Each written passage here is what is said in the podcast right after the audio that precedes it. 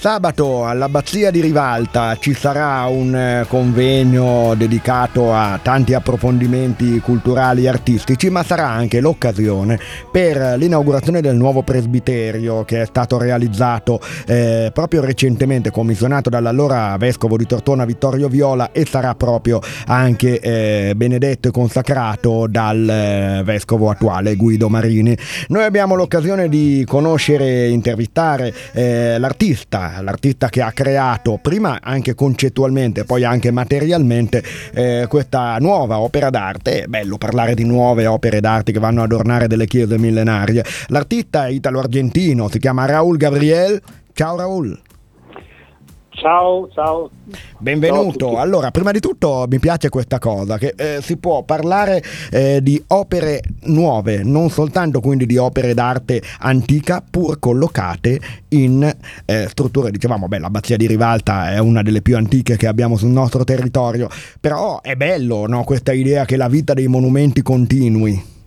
Certo, eh, intanto l'abbazia di Rivalta Scrivia è un gioiello che voi avete nel territorio e devo dire che rispetto alle abbazie cistercensi che conosco è sicuramente un caso dire, di scuola perché raduna in sé una serie di eterogeneità simboliche e formali architettoniche che erano una delle caratteristiche dell'approccio cistercense. E beh, e questa è anche una cosa molto bella che dici, anche perché magari molti tortonesi non hanno quasi mai visitata e quindi eh, è anche un invito no, ad andare ad approfondire questo. Certo, eh, nel caso specifico, diciamo ecco. che quando io l'ho vista mi sono innamorato eh ed è nata l'idea di eh, pensare un, un, un pensiero contemporaneo dentro la storia. E allora Ora, ti pongo subito ecco, un tema, visto che a te, mh, per quel poco che ci siamo conosciuti, eh, piace molto anche ragionare sul concetto che ispira le opere. Come si può, e qui prima ancora di dire cosa hai rappresentato, faccio un passo ancora prima, sia tecnico che concettuale che anche in questo caso architettonico, iscrivere una cosa moderna all'interno di una struttura che ha un suo stile non replicabile. Dunque, diciamo che la contemporaneità eh, propone diverse soluzioni. Ecco. C'è la soluzione in cui arriva l'artista contemporaneo o l'architetto contemporaneo e inseriscono ex abruto un intervento contemporaneo che non ha nulla a che fare con il luogo e che si gioca solo del proprio prestigio. E questo è un eh, po' decontestualizzante, no? Deco- sì, decontestualizzante, totalmente decontestualizzante. Poi c'è un altro approccio, quello della copia cioè si tende nei luoghi storici a riproporre, e non solo storici, a riproporre le copie dell'antico e con le copie dell'antico si pensa in qualche modo di risolvere il problema senza troppo colposeria. E lì, al di là magari dell'abilità manuale o comunque anche di concezione, non c'è molto altro, è un esercizio di stile. No, è semplicemente bisogna pensare che gli ambienti lavorano per osmosi. Se una cosa è tinta, eh sì trasmette per osmosi il senso di qualcosa di finto. E allora tu come cosa... ti sei collocato proprio per non cadere in una trappola o nell'altra? Eh, mh, mm, sono stato giovato dall'innamoramento immediato con la struttura in questo, ma ho cercato di eh, entrare nella, dire, nel percorso filologico stesso dell'abbazia e ho cercato di ragionare come io credo, avrebbe ragionato un cistercense contemporaneo. Nella mm. storia delle cattedrali, delle chiese, dei monumenti in generale, anche dei monumenti laici, c'è sempre stato un, un, tipo di, un, un tipo di sviluppo che ha permesso ad ogni epoca di portare il proprio contributo senza che questo diventasse una invasione, un corpo estraneo, una cosa senza senso nella storia. Siamo noi che abbiamo inventato l'idea che nello storico il contemporaneo non possa esserci. Certo che bisogna vedere cosa intendiamo per contemporaneo. Ripeto, ecco. io ho cercato di pensare come un monaco cistercense contemporaneo avrebbe pensato e quindi mi sono avvicinato moltissimo al, pens- al pensiero bernardiano, sì.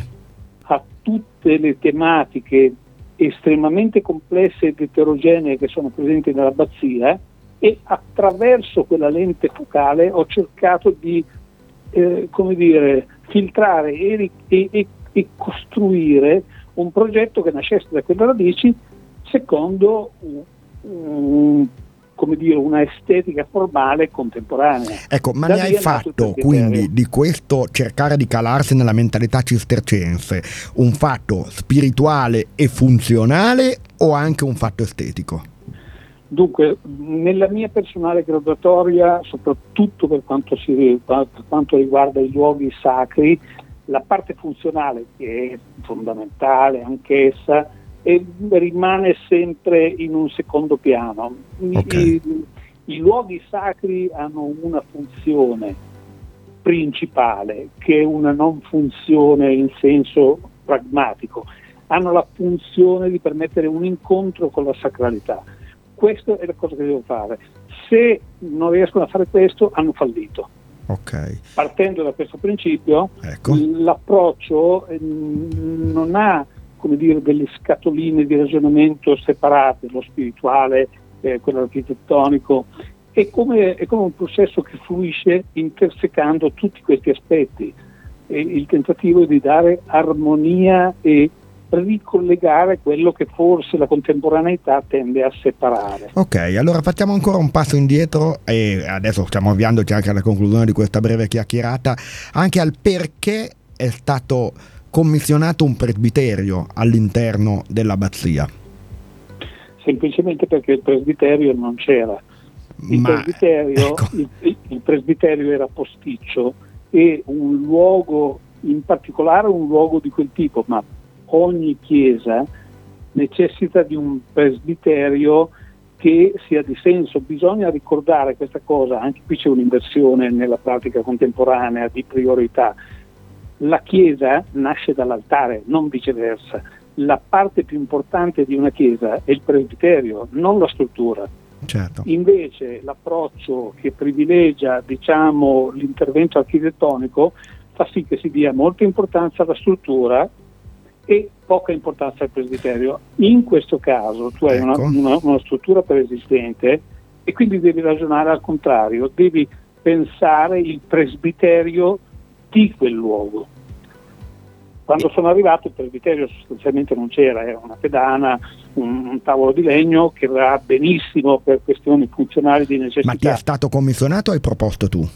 No, no, mi è, mi è stata fatta incontrare la Chiesa, okay. io ho, ho avuto alcune idee, c'era questa necessità e quindi committenza e e, e, e io proposta. ci siamo incontrati sì, su un progetto sono, che, due, sono due cose sono andate pari passo e eh, se dovessimo non, non, scusami non, non, vorrei dimenticare anche il fatto che in questo processo naturalmente è stata coinvolta la soprintendenza quindi abbiamo certo. cercato di realizzare un dialogo tra parti che solitamente non si parlano e se dovessimo allora artisticamente descriverlo il presbiterio nuovo in pochi secondi ce la facciamo? Eh, sì, il presbiterio nuovo credo che sarebbe di Bernardo un uomo orgoglioso.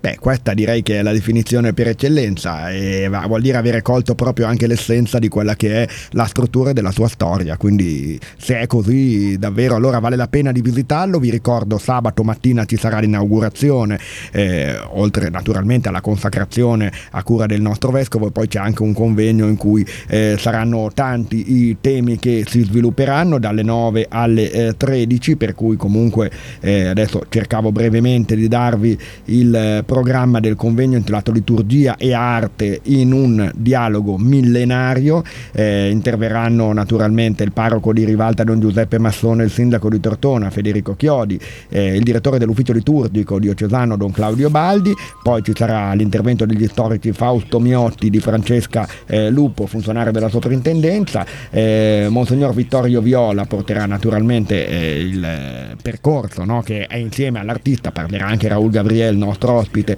è andato poi alla creazione di questo progetto e poi appunto l'intervento conclusivo eh, di Monsignor Guido Marini. Raul, grazie allora per questa presentazione, non resta che andarlo a visitare, insomma sarà un'occasione davvero eh, bella per poter vedere qualche cosa di contemporaneo in una struttura millenaria scoprite l'abbazia di Rivalta Scrivia, ne vale la pena. E allora ringraziamo l'autore e tra poco proseguiamo con il resto dei nostri contenuti.